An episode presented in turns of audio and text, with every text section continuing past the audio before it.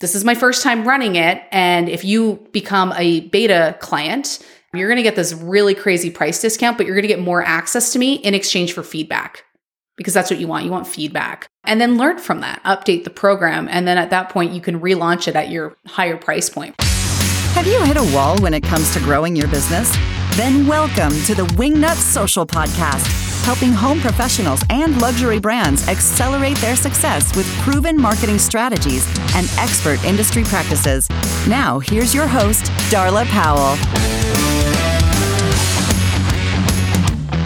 Hey there, and welcome to the Wingnut Social Podcast. I'm your host, the Grand High Poobah of all things here at Wingnut Social, a digital marketing agency for the interior design space and adjacent verticals. And today's show is all about becoming an online coach. Online coaching. Have you had clients or other interior designers come to you and ask for advice on how to maybe start their own decorating or interior design business because they see that you're so successful at it? Have you thought, hey, maybe this is something I could do on the side? The interior design gigs are getting a little stressful. There's stuff on back order. I'm pulling out my hair. I'm getting gray hairs. Maybe online coaching is the way to go. So on today's episode, Kendra Perry is going to walk us through exactly how she did that. But first, before we get into my conversation with Kendra, a little bit of housekeeping. Tomorrow, June 30th, at 11 a.m. Uh, Eastern Daylight Time, whatever that is now, Rochelle Plett of RLP Interiors is going to walk us through value engineered furniture, what it is, why it's so crappy, and how you can educate your clients as to the value of it and you're not going to want to miss that. You can head on over to wingnutsocial.com slash webinar or just hit up the website, go to Wingnut Academy, which is coming soon, and go to that drop down and you'll see that. You can register for free, free, free, free. And if for some reason you're unable to make it at 11 a.m. at that time tomorrow, then register anyway so you can at least see the replay had an overwhelming response a lot of people have signed up for this so rochelle plett clearly is a big deal when it comes to this. Wingnut Academy, again, push back a little bit because we're just so busy here at Wingnut Social. The demand for our marketing services is uh, insane, really. I'm incredibly grateful for that. I'm hiring like crazy, but uh, the word has gotten out that uh, Wingnut Social is the go to for digital marketing for the interior design adjacent verticals. So thank you so much for that. But again, wingnutsocial.com to get notifications for when that bad boy launches. It's going to be amazing. Trust me when I tell you. All right. That's it for housekeeping. Now y'all know what time it is. Time for mini news, mini news sesh. yeah. yeah. Okay, this week on the mini news sesh, we welcome back Emily Lisi, digital content manager at Wingnut Social. Emily, we're talking about engagement rates. It sounds kind of nerdy, but I think it's important. What is it? Yeah, so I just want to talk about engagement rates just because there was a industry benchmarking report that came out recently, and I think it's really informative, uh, especially for our specific niche of interior designers and decor professionals. So, first of all, engagement rate is the percentage of people who see your post and then engage with it in some sort of way. So, that can be a like, a comment, a share, a save, things like that. So, where we're getting this information from is actually Later, which is a social media scheduling platform. They analyzed over 63 million posts from over 600,000 accounts. So this data is super informative. This data is actually based on the analysis of Instagram feed posts collected from 30 different industries. So the one we're going to be touching on, of course, is our industry, which is interior design. Specifically, the home decor industry is what they call it. It's important to note that this excludes Reels and IGTV posts or Instagram video posts just because Instagram doesn't give us the engagement stats on those yet. One interesting thing is that not a single industry saw an increase in average engagement rate from 2019 to 2021. Wow. Which is kind of crazy. Yeah. The overall engagement rate actually decreased by over 28% across all industries. When did TikTok come out? 2019? yeah, yeah, I think so. Yeah. Not that there's any relation. No, no. There is potentially a relation to Reels, though. Okay. Because Reels came out in late 2020, I believe. And with Instagram pushing Reels so much, that resulted in less engagement on normal feed posts. That actually ties back to the fact that the data isn't recording the engagement rate that you're getting from the reels. So this is specifically engagement rate on things like feed posts and normal video posts. This is showing us that normal feed posts without video, long form or short form in the form of reels, is getting decreased engagement rates. Okay. So, what does this mean for us in the interior design industry? If you want to get an idea if your engagement rate is good or bad, high or low, this is going to give you a good idea of that. So I'm going to go over the average engagement rates based on follower count for people in the home decor industry. So if you have 100 to 1,000 followers, the average engagement rate is going to be 2.8%. So if you're above 2.8%, you're above average. So that's great. Anything below 2.8 and you're below average. If you've got 1,000 to 10,000 followers, the average engagement rate is going to be 1.46. 10,000 to 100,000 followers, and the average engagement rate is going to be 0.7%. And then 100,000 followers and more, the average engagement rate is going to be about 0.54%.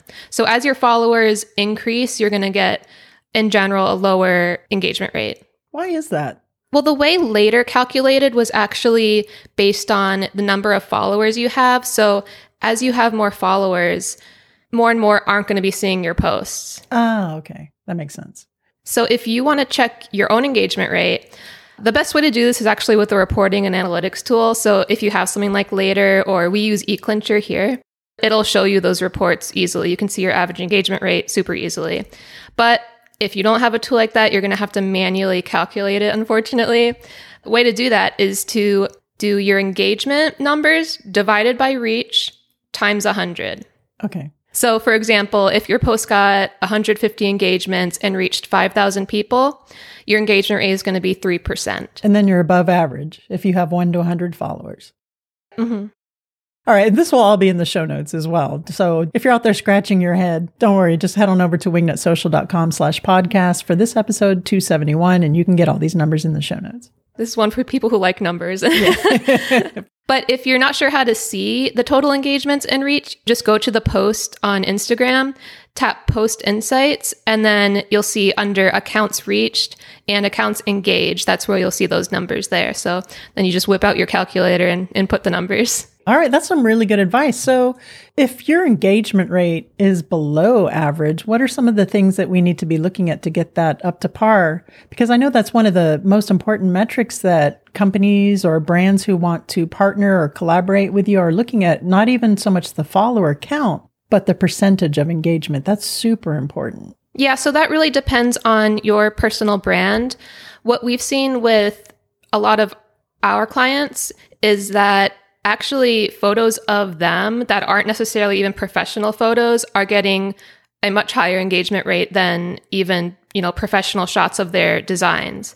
That's not to say that including professional shots of your designs isn't important, but we are seeing a trend that pictures of them, videos of them, kind of behind the scenes, a look at their team, those are performing really well on the feed. But of course, other than that, Reels. Reels is the way to go if you want to get that engagement up. Yeah, Reels is definitely the secret sauce. And if you do a reel with your face in it, man, that's just got to be gold, right? Yep. mhm. All right, Emily Lisi, thank you so much for joining us again this week. I think I have you next week too, right? Maybe, not sure yet. All right, have a good one. Thanks, you too. Mini new sesh. Yeah. Hey there, Kendra Perry. Welcome to the show. How the hell are you? I'm doing really good. I had a great morning. I got out for a walk. I saw the sunrise. I like read a book. I had some coffee, so I'm good. And it's only 10. They're good. it's only 10. I know. I'm I'm a bit of an early riser. I'm a little raspy today. I have some allergies going on. It's raining here in Southern Maryland. I don't know what it is. So if I sound like Brenda Vaccaro, those of you who are my age might get that joke. Um, now you know why. so, Kendra, today we're going on a little bit of a detour, but it's still very relevant and relatable, I think, to my interior design audience. And we're talking about how to start an online coaching business and all of the uh, the rigmarole that that entails. And I'm sure that they're out there listening, and there's more than one that's like, you know, coaching might not be a bad idea because the interior design Yeah. industry, the, the business model can be um, complex and sometimes frustrating. So if you're at that point to where you're like, I think I want to hang up my designer hat and start coaching, this is the show for you. So Kendra, before we dig in, just tell us who you are and how you help, and we'll get going. Yeah, so I'm Kendra Perry. I'm an online business mentor for health coaches and health practitioners. I used to be a health coach. Started my business in 2014 as a functional health coach.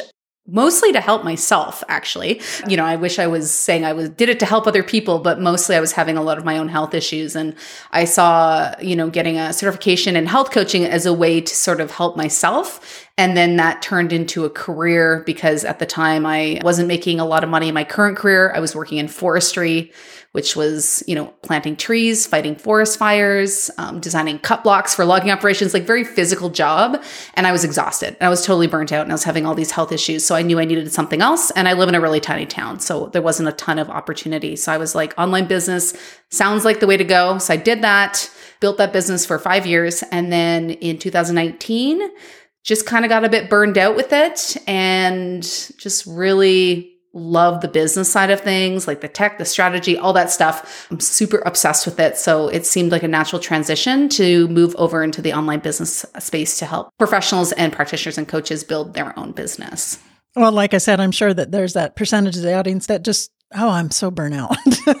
Yeah, I'm gonna, I'm gonna- totally. they're they're going to sit down, pull the car over, and and take some notes. So let's, let's start at the very beginning. What better place to start? So if you're out there and you're you have a full time business, or like you said, if you're an interior designer and you're like kind of burnt out, and you're thinking, man, maybe I want to transition into coaching. What are the first steps? What do we start looking at? Well, I think the first thing to consider is, you know, we're all an expert in something. And so your audience are experts in interior design. And so there's a huge opportunity there that they could sell essentially like their knowledge, their process and information into a program, an online program, a coaching program. And I'm sure there's a lot of new interior designers that maybe need help with the business side of things, or, you know, maybe there's something that you learned as an interior designer that you wish you knew when you were starting out. And that can all be rolled over into a coaching program, right? If you want to stick with like the interior design route, but maybe you're an expert in something else, you know, and just to, give a really interesting example. There is a guy who has a multiple seven figure business and he teaches people how to train their cats to poop in the toilet.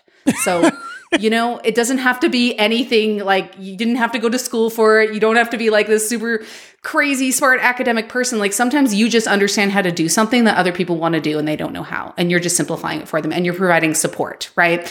And so a lot of different things can be rolled over into a coaching business. So I just want to like make that really clear that you don't necessarily like need to have like some specific education. Like you're an expert in something, you could teach that to other people and support them with their journey through that. Okay. So that's the first thing to consider. Now, the most important thing that I think, and this is true for any business owner, is, and it's probably true in interior design as well, is figuring out what your niche is, right? Like what segment of the market are you going to target?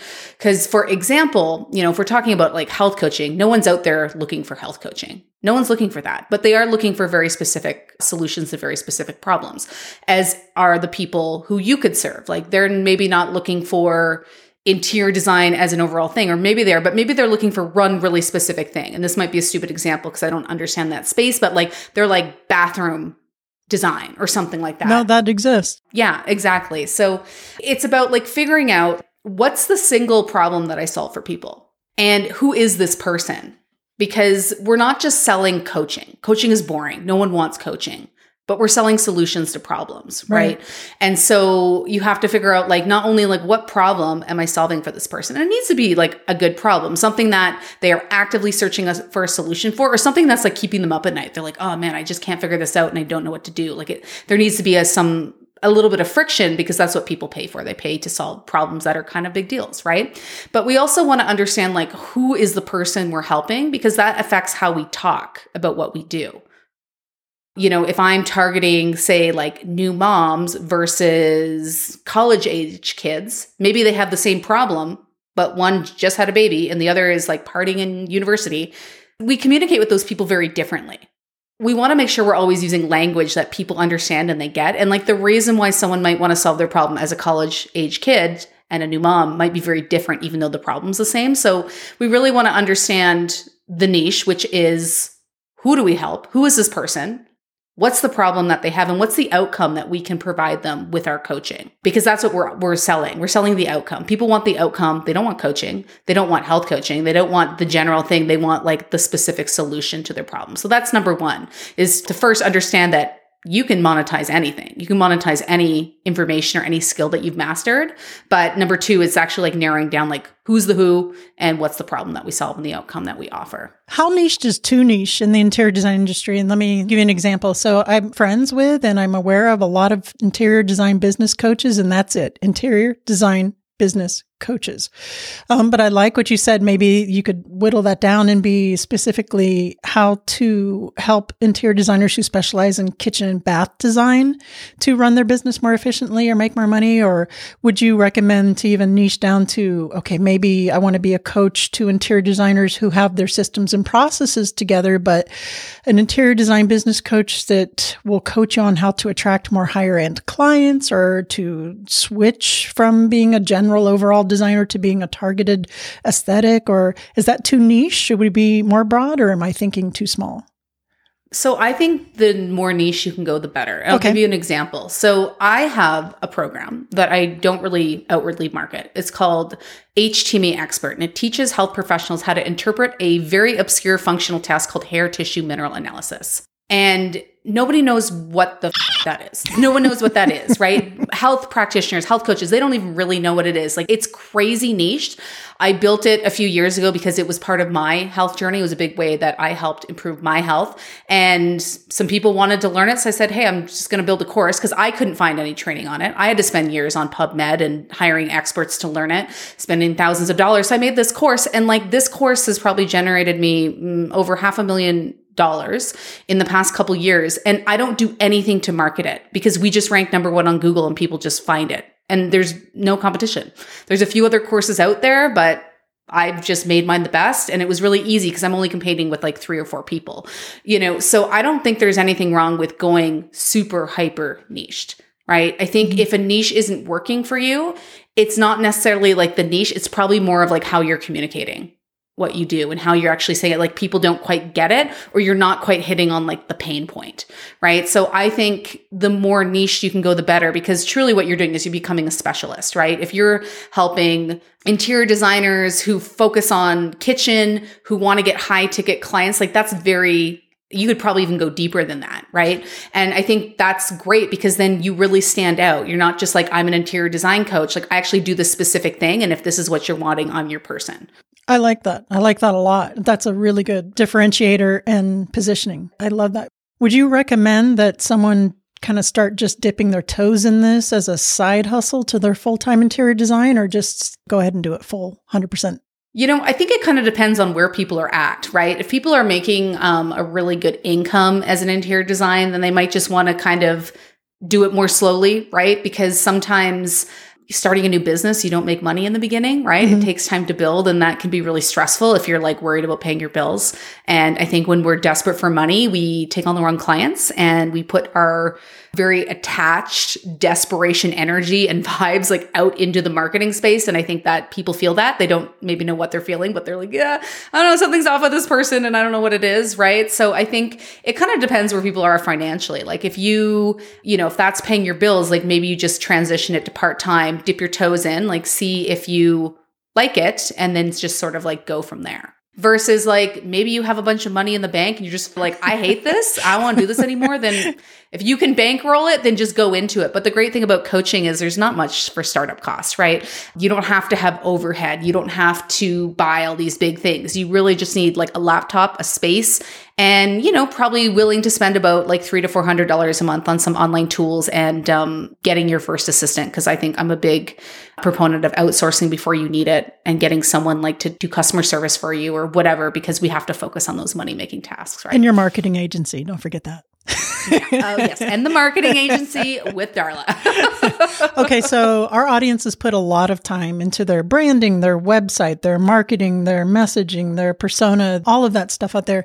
Can they start to put the messaging out there with their existing channels, their existing website, existing social media channels, or are we recommending a complete separate rebrand? Well, I guess it depends on who's in the audience, right? Because I'm guessing that if you have all that set up to be an interior designer, then the people who are probably following you are probably potential clients, people who are looking for interior design versus people who actually want to learn it, right? So it, it, seems like it would be two separate audiences. Something to keep in mind is when you have two avatars, two separate audiences, it is two businesses. So it's double the work. For a short time, I did both health coaching and business coaching. Um, when I first transitioned over, I tried to do both and I didn't last very long. It was exhausting. It was just too much. And I think the best way to scale any business is simplicity and it's one thing, you know, like one client, one type of client, one program, one social media channel, like one, one, one. Like the more we can simplify, the better some people, and I think this depends on a lot of different things. Some people are like the multitasker types. If anyone's familiar with human design, they are the manifesting generators, the people who are, you know, they can just handle a bunch of tasks, they can do multiple things. Like that type of person could probably do it. But it is something to keep in mind that, you know, if you're going to do this, look at who's in your audience. Like maybe there are other interior designers in your audience and they just follow your stuff because they like it, right? And they're getting ideas from you. So there's nothing wrong with reaching out and asking, like, who here is an interior designer? Who here would be interested in this? And just kind of getting a read of the room. I love it. That's where I was actually going with that because a lot of the interior designers, for whatever reason, we like to follow each other. You know, we like to get in there and see uh, what everybody else is doing and lift each other up and support each other for the most part, which it's really a beautiful thing. yeah. Okay. So that was a decision I had to make between my interior design business and Wingnut Social. Like you said, you were exhausted doing the two separate things. So was I.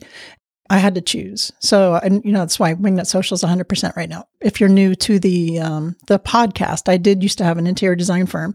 It's still kind of there latent but I, a divorce and a move and a, a, gun to my head made me choose which one I love the most, and it's 100% Wingnut. Okay, so right, we're going to start our whole brand. We're going to, you know, Darla Powell, Interior Design Coaching. Where do we start? The easiest way to do this is to start with 101. That is the easiest thing. And, sometimes people don't want to hear that because a lot of people want to go straight into like group coaching or just even a course, right? An online course and membership. And you can do that, but it, it really comes down to, again, like the financial situation. And the question that really determines this is do I need money fast? Right? Because if you need money fast, if you're like, okay, I, am making this switch and I just need to get money, then go for the one on one stuff because that's, you know, you don't need much infrastructure in place, meaning that you don't need like a launch strategy. You don't need like modules. You don't need hosting, like program hosting and funnels and all of that stuff because you can literally just reach out to your current audience and say, hey, I'm offering this and um, to get you know this coaching so that you can get this result are you interested right? And you could literally have a client tomorrow. And people don't realize that it's actually easier to sell higher ticket than it is kind of something mid or lower ticket because it takes the same amount of effort. Whether i'm selling something that's 5000 versus 500 like the same amount of work goes into it. So you might as well sell the higher ticket thing because you need to find less people. And you know if you don't have a huge audience it's going to be easier with one-on-one.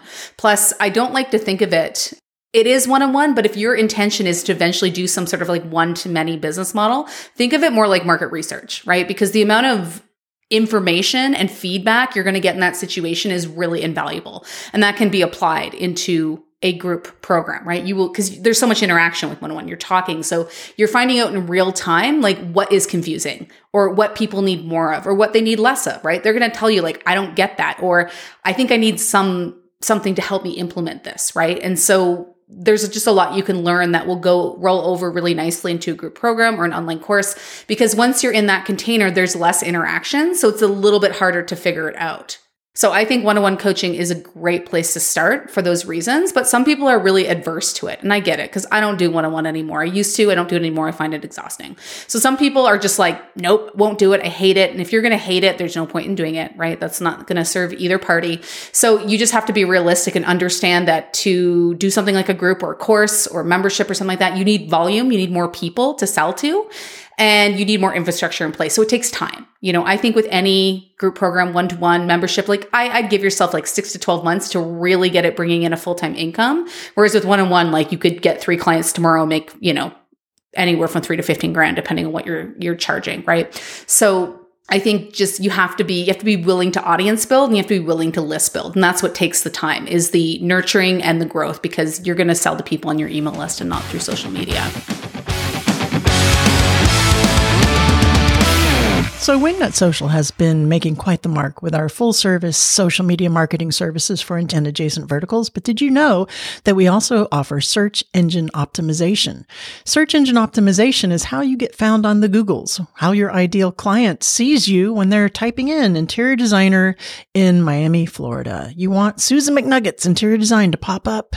And there's a way to do that to optimize your website on both an off page and on page way, ongoing SEO with link building and blogging and all kinds of good stuff. And yes, we do all of that for you. And that's one of the most impactful ways for you to be found in an organic way by your ideal client. And even if you're doing ads, Google ads, pay per click ads, if your website is optimized and up to date, in a healthy SEO way, you're going to be paying less for your ads because it's all about quality, baby, and getting found by your ideal client and offering that great experience on the Googles.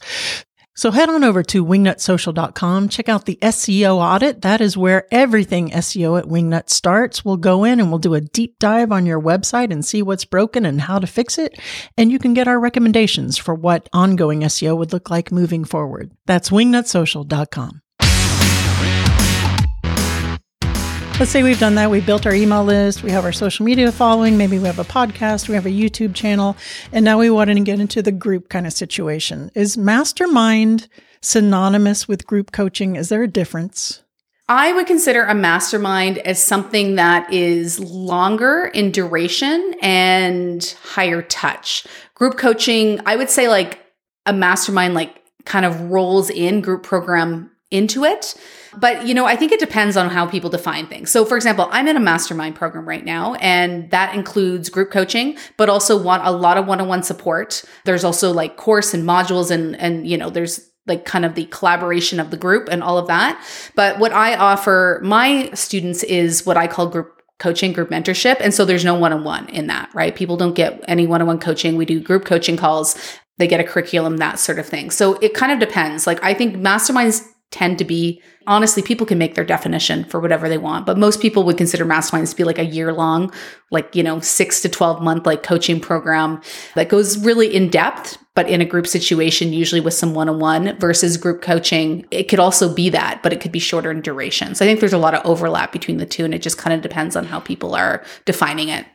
So which do you recommend starting with? The group coaching is that the lower the lower hanging fruit it maybe depends on the clientele because like in the business space in the b2b space like people know what a mastermind is. But if i'm talking to business to consumer they might be like well what what the hell is a mastermind? So i think it depends on the niche. But i think group coaching there's just a lot more flexibility in that. I mean, you could call it a mastermind. It could be the same, but I think, you know, the same goes with group coaching. Like there's a huge testing phase involved in it because even if you have worked with one on one clients um, and you've learned a lot from them, when you roll that over into a group container, it's still going to be different. It's delivered differently and it still needs to be tested. So I always like people to start with what I call a beta program, right? A beta program where essentially you are marketing it as a beta program, right? This is the founding program. You're offering a founding member discount, right? And that can be as much as 50% just because you're saying, hey, this is my first time running it. And if you become a beta client,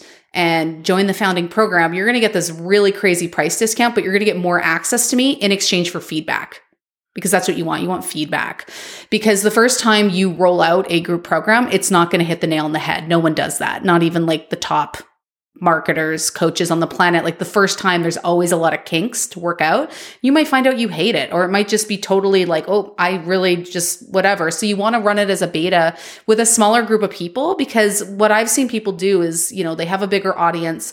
They get like 50 or 100 people into a group program and it just doesn't work and then they have all these like refund requests and it just really turns into a really stressful situation so i like to keep betas around like 10 it's a lot more manageable, right? And so you want to do that and test it with a small group of people and then learn from that, right? Get the feedback, like send out feedback surveys, like, and then update the program. And then at that point, you can relaunch it at your higher price point, right? And you can relaunch it with confidence because you're like, people have gone through this, they've gotten results. I have these testimonials, I have social proof. I'm not just talking out of my ass saying, oh, my program's going to get you all these results when it never has, right? So there's a, you know, transparency, there's authenticity, which is really important. There's trust with that. And, um, and from there, you can kind of do what you want with it. You can do it as a cohort style program where you maybe just launch it a few times a year if that's your thing, if you like time off in between, or maybe you're going to have like an ongoing enrollment model where people can just join whenever. And how important are Facebook groups or community like social groups to help support these? Community is really important. I think community is really critical in group coaching. If we're talking about online course, it depends, right? Some people like to run DIY courses where there is no support, and that's cool. You just have to be transparent about that. But I find a lot of coaches in particular, at least in the space that I work in, like really care about intimacy with their clients and they care about results. And I think ultimately the support makes a program really valuable. And we're talking about group coaching. There needs to be a community. Now, it doesn't have to be Facebook. I have a lot of gripes with Facebook. I feel like everyone's getting like banned Yeah. and deplatformed lately. And it makes me just like, why am I running my groups on Facebook? Like people seem to be getting banned for silly things. But I've also like had my groups on Facebook for like five years. So it's like this huge thing. So I think if I were starting today, I wouldn't even bother with Facebook, to be honest, just because I think it's risky in my opinion. But there's really great communities like Circle and Mighty Networks. And I've seen people do communities on Slack too. And actually, I have enjoyed Slack, but I think Circle is the one that people are really liking because it looks like Facebook. It kind of has the whole setup. It's just not Facebook, right? I think it's just something to keep in mind is um, you will get more engagement in a Facebook group because people know how to use Facebook. They already got the app on their phone. They already know how to use it. So if you're going to do a community off Facebook, there needs to be some training involved. You have to train people how to use LinkedIn has some groups too. Yeah, LinkedIn has groups that where you can follow in groups and you can chat and, and go in there. I belong to a couple of them. I belong to ASID and some home something Mm. groups, and which I'm not over there a lot, but they do have them. That's good to know. But I wonder if LinkedIn will become like Facebook one I hope not. and just I'm like, actually really enjoying. yeah, I'm off. really enjoying LinkedIn. And you're right, Facebook is not a lot of people happy with Facebook, but they're still the big kid in the room, right? They're still with because I own Instagram and everything. But let's talk about an online course. I'm thinking that's way advanced. You're doing your coaching, you've done your one-on-one, now you're doing your groups or your masterminds. You you've got that dialed in with your beta. What time do we start thinking about an online course, and what does that structure look like? Yeah. So I think if you were going to do the perfect progression, you would do one on one. So I think like when we're building a program, like we are building one program and that can be repurposed into all kinds of different things, right? We start with that program, we run it as a one on one program, we repurpose it into a group program. We same program, we change the container, right? So the same thing can be repurposed into an online course. And I think the beauty of when you run it as a group coaching program before is again that feedback. You co-create, right? This co-creation process with your clients is really beautiful. And that's how you make a program that's specifically for them. Because when we get into courses, typically what I would consider a course is something with less support, has less intimacy. So potentially people are only getting access to the community or a Facebook group or, you know, a circle group or LinkedIn group, whatever. Or potentially they they have some q&a calls but typically it's going to be more like webinar style. So you know i talk you type in the chat box like we're not really actually having two-way conversation so when that's the case you just want to be really confident that your program's going to deliver in that format when people have less support meaning that it needs to be like a manual right like if we're talking about like a desk building a desk. Like if you get generic, like general overview instructions that don't actually help you build the desk, you're going to be pissed. Versus like, I put the things together and then I use this tool and I turn the screw three times and, you know, whatever. Like it has to be that specific with a course. Like you have to assume people know nothing. And doing that well comes from actually interacting with the people of whom you're going to serve, right? So I think, you know, once you are really clear on your curriculum, and you're like, this curriculum works, people get it, they're not getting too confused, like, you know, and I've added in all these things and it's getting the result that I promise like that's a really good time to roll it into an online course if you want. You don't have to. Some people don't want to do that, and that's cool. But with courses, like typically we're kind of going lower ticket, right? From high ticket one on one down to like kind of a lower ticket course. You just want to make sure you have the audience in order to sustain that and you want to make sure you have consistent source of traffic so that could be organic I would say you got to be really good with your organic in order to have that be consistent. Organic traffic is hard these days, right? So that might be the situation in which you're considering like paid traffic, paid ads, Google ads, Facebook ads. That's A friend of mine, Sandra Funk, she has a course called the Design Standard. It's pretty comprehensive and she does a little bit of both. It's a course that you can take, but she also is there in person. It's like a little bit of a hybrid. And she does that seasonally. It's very high end. It's not um it's it's a very good investment to get into. It's well worth it. I've taken it. I was a beta tester for it back when she first started it. But I like that. Is that sustainable? Because I, I don't know if she's still on them, but she's in them or at least she was in them, every one. And it's a lot. It's a lot of work to be in there at, at some point. So I can't even imagine her automating that, you know, to a, being just being a passive income without her being involved in it. Would that be the next step? Yeah, I mean, you can. I'd say you can automate it to a, per, a certain point, and I think like depending, like for example, um, with uh, the course that I told you about the beginning that I don't market because it kind of sells itself. Like I'm actually not involved in Okay. that course, right? Like I have coaches who work in it for me, and they're in the Facebook group, and I'm just I'm just in the course doing the mod the pre-recorded modules. So I'm actually I've actually pulled myself Nice. fully out of that, but it kind of depends, and I think you can have whatever business you want, and it just depends on like how important um, it is for you to actually interact. Like me personally, with that course, like I'm not super passionate about coaching for that, but I think the course is great and people love it and get results out of it. And I have coaches who are really passionate, and that's great. When it comes to what I do with business coaching, I don't think I'll ever pull myself fully out of it because I love it. But I still have coaches who work in it for me. So I take things off my plate. So it can be sustainable. So in the case of like this program, like she probably is going to be the one doing the live events because people are going to want that. That's, I mean, that's huge value, but she doesn't have to be the only one doing the live events, right? She can bring in guest experts. She can have her team facilitate. And in the program, like she can bring in other coaches to do the coaching or take over the Facebook group or whatever it is, or even do the one on one calls. Right. Like if I was ever to bring one on one coaching into my current program, Health Coach Accelerator, um, I wouldn't be the one doing it because I hate one on one. So I'd get someone else to do it. So I think we have to, um, just saying, love my old one on one clients. but I just like, I find it You exhausting. loved it when you were It's exhausting. it, right? I loved it when I was doing it till I didn't. and then I was just like, oh man, I just find I literally feel like it sucks my soul for whatever reason. Anyways, but group coaching, I love it. For some reason, like group coaching is super fun It's for a lot me. more So- energy. It's a it's a lot less um one to one pressures. Like I don't know if you're like I am, but I'm an introvert. Yeah. I'm like an introverted extrovert, right? So I'll do this, I'll do video, I'll do events, but then me. I need the downtime. I need to recover. I'm, I can't just go, go, go. So it is, it is a little draining to have one on one because you're just giving, you're giving Yeah, a lot of totally. energy. So I get that. And I feel like it requires more time on your computer if you're doing online, right? Because then you you're going to have a bunch of one-on-one versus, you know, just one group coaching Yeah. program. But I think what people need to let go of is that they need to do everything and they don't. You can still have an incredibly valuable program that doesn't hinge on you where you're not the linchpin in everything, right? You can bring coaches in to help you.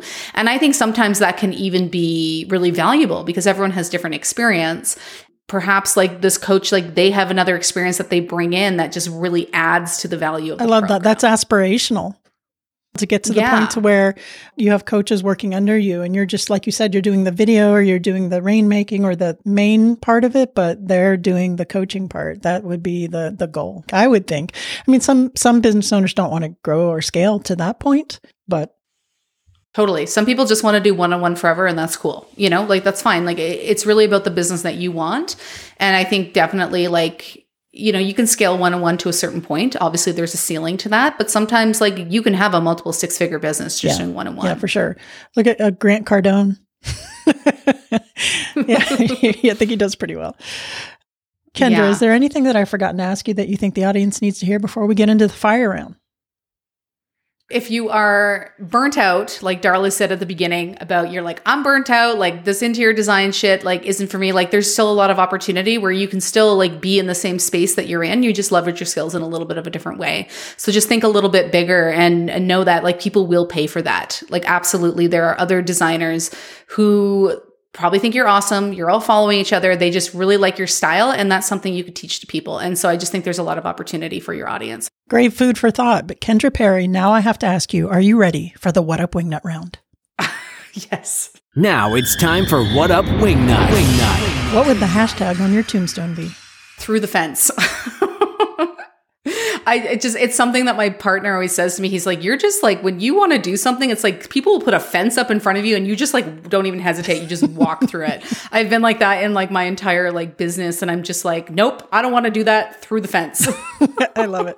You're stuck on a deserted island, but you can have your favorite food forever. What's it going to be? Honestly, this is super boring, but like white rice, butter, and salt. I love white rice. It's just like I don't know why. Like just I could just live off it. Like even plain, even if you didn't have the butter or salt, I would just like eat the white rice plain. It's ridiculous. I like it too. I understand. I, I get it. It's fine. There's no judgment here.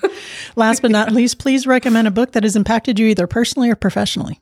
You Can Heal Your Life by Louise Hay.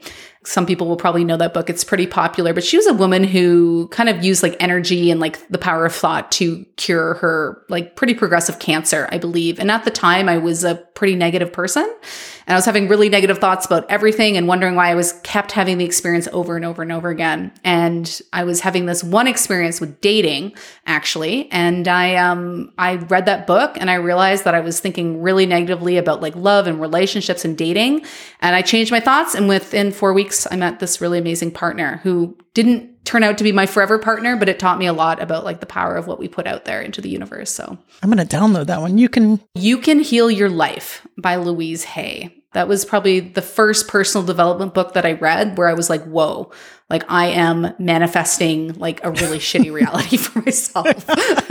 well, no, no more, no more shitty reality for Yeah. you, Kendra Perry. Please tell the audience where they can go to find out more about you, and we'll call it a day. The best place to connect with me on social is Instagram. That's where I hang out. My handle is at Kendra Perry Inc. My website is kendraperry.net. And I also have a podcast where we talk about coaching, business strategy, tech, mindset. We talk about some woo woo weird shit too. And that is the Wealthy Coach podcast. All right. Thank you so much for joining us today, Kendra. Thank you so much for having me. All right. So, what do you think? Are you going to try your hand at becoming an online business coach? I think uh, Kendra Perry made a cogent argument for just how to do that, especially with her story. Make sure to head on over to wingnutsocial.com slash podcast and check out Kendra's show notes so you can get all of the links and deets and information if you are unable to write this down for any reason which you can do for any of our episodes. Head on over there. I hope you join us tomorrow, June 30th, Eastern Standard Time, for our webinar at 11 a.m. with Rochelle Plett. That's going to be amazing. And head on over to wingnutsocial.com just to check out what we can do for you as interior designers, architects, and to the trade manufacturers to help you get seen by your ideal client in the digital realm. All right, until next time, remember to get out there, get uncomfortable, and be great. Thanks for joining us today. Be sure to tune in next week for more business and marketing info and insightful interviews with industry experts and design superstars. Can't wait? Then head on over to wingnutsocial.com for more great content to help you get your business to the next level.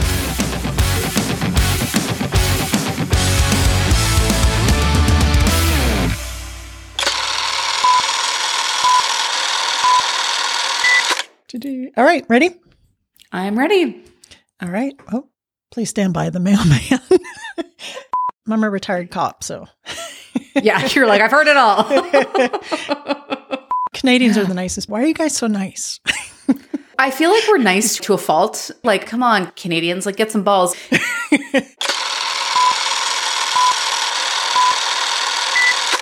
Good boy, Mango.